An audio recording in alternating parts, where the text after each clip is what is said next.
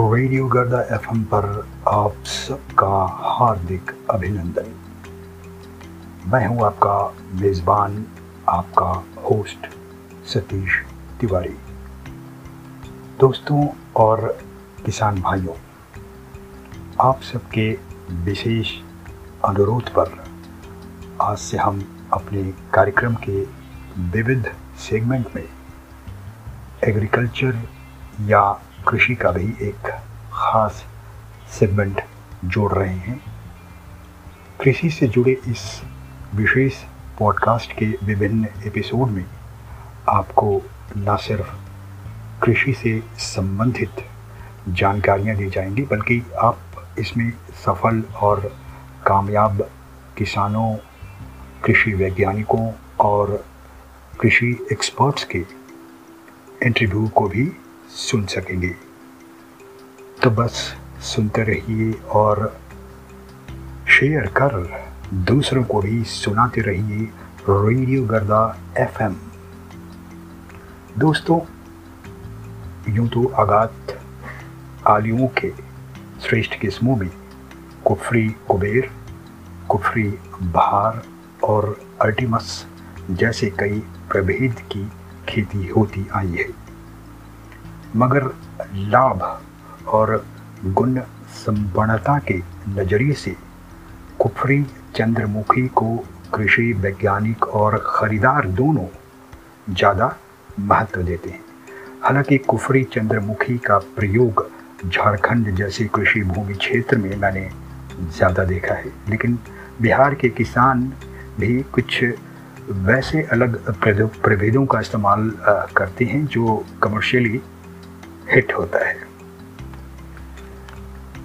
कुफरी चंद्रमुखी सहित अगात आलुओं की उपरोक्त सभी किस्में 80 से 90 दिनों के दरमियान तैयार हो जाती है। इसके अलावे आगात आलुओं की इन सभी उन्नत प्रभेदों का इस्तेमाल किसान भाई चार या तीन फ़सलों की सघन मिश्रित खेती में भी बेहिचक कर सकते हैं।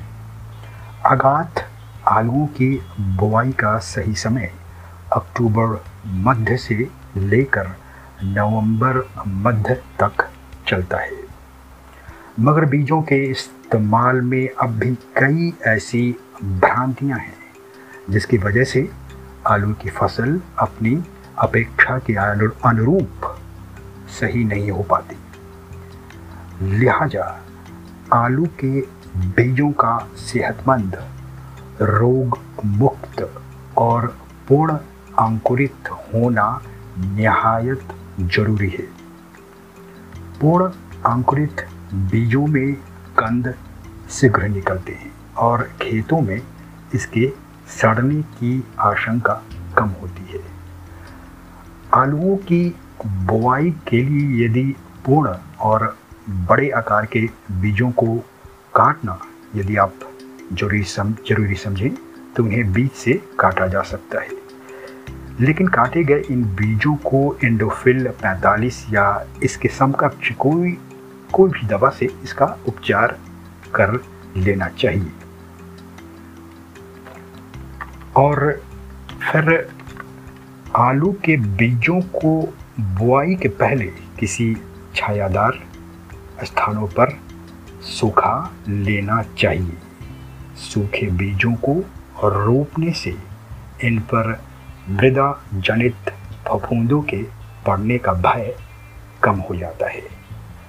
हालाँकि आगात किस्म के आलुओं की बीज दर उन बीजों के आकार पर निर्भर करती है।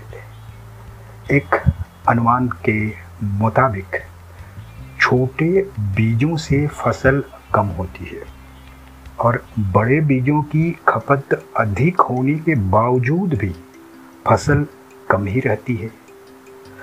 चुनाचे, ज़्यादा बेहतर रहेगा कि आप मध्यम या मिडिल आकार के बीजों का इस्तेमाल करें।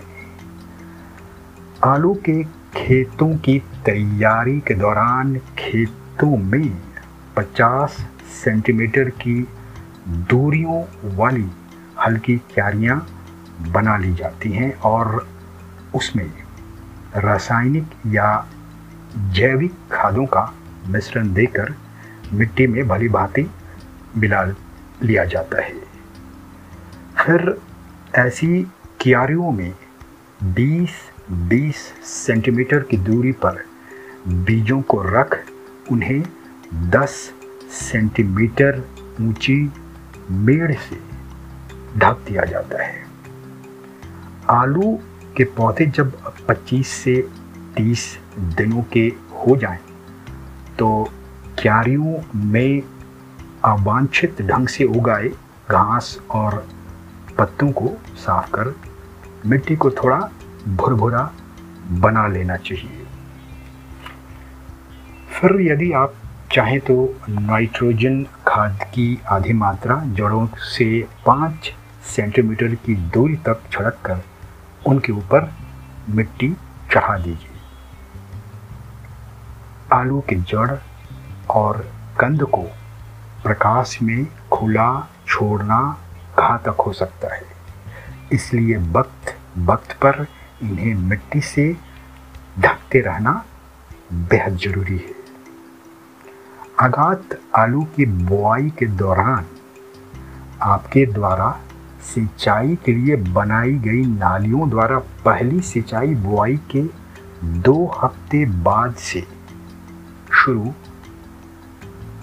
कर देना चाहिए और फ़सल के एक हफ़्ते पूर्व ही इसे सिंचाई को बंद कर देना अच्छा होता है। अगात आलुओं की फ़सलों का सबसे बड़ा सरदर्द लाली के कीड़े करते हैं।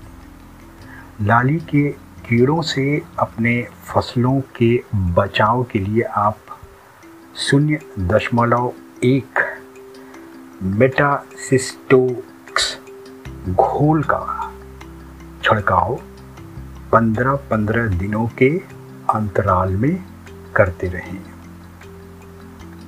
इसी प्रकार झुलसा रोग से अपने पौधों के संरक्षण के लिए आप इंडोफिल एम फोर्टी फाइव दवा के शून्य दशमलव दो प्रतिशत प्रतिशत का इस्तेमाल भी आप पंद्रह पंद्रह दिनों के दरमियान कर सकते हैं। और यदि आपके पास कोई जैविक या नेचुरल दवाओं का विकल्प मौजूद हो और वो प्रभावशाली हो तो आप बेशक उन दवाओं का इस्तेमाल कर सकते हैं। तो दोस्तों आगात आलुओं की फ़सलों से संबंधित देखभाल पर हमारी यह पॉडकास्टिंग आगे भी जारी रहेगी और यदि आपके पास इस कृषि एग्रीकल्चर संबंधी हमारे कार्यक्रम के बारे में कोई सुझाव है तो कृपया कमेंट कर हमें बताएँ और अपना मोबाइल नंबर ज़रूर लिखें ताकि हम आपसे संपर्क कर सकें। किसान भाइयों आगात आलू की खेती से संबंधित इस पॉडकास्ट की स्क्रिप्ट को रेडियो गर्दा एफएम की एग्रीकल्चर विंग ने तैयार किया था। सो उनका आभार। रेडियो गर्दा एफएम के अगले एपिसोड में हम फिर मिलेंगे एक नए विषय और कहानियों के साथ। तब तक के लिए नमस्कार और मंगल कामनाएँ।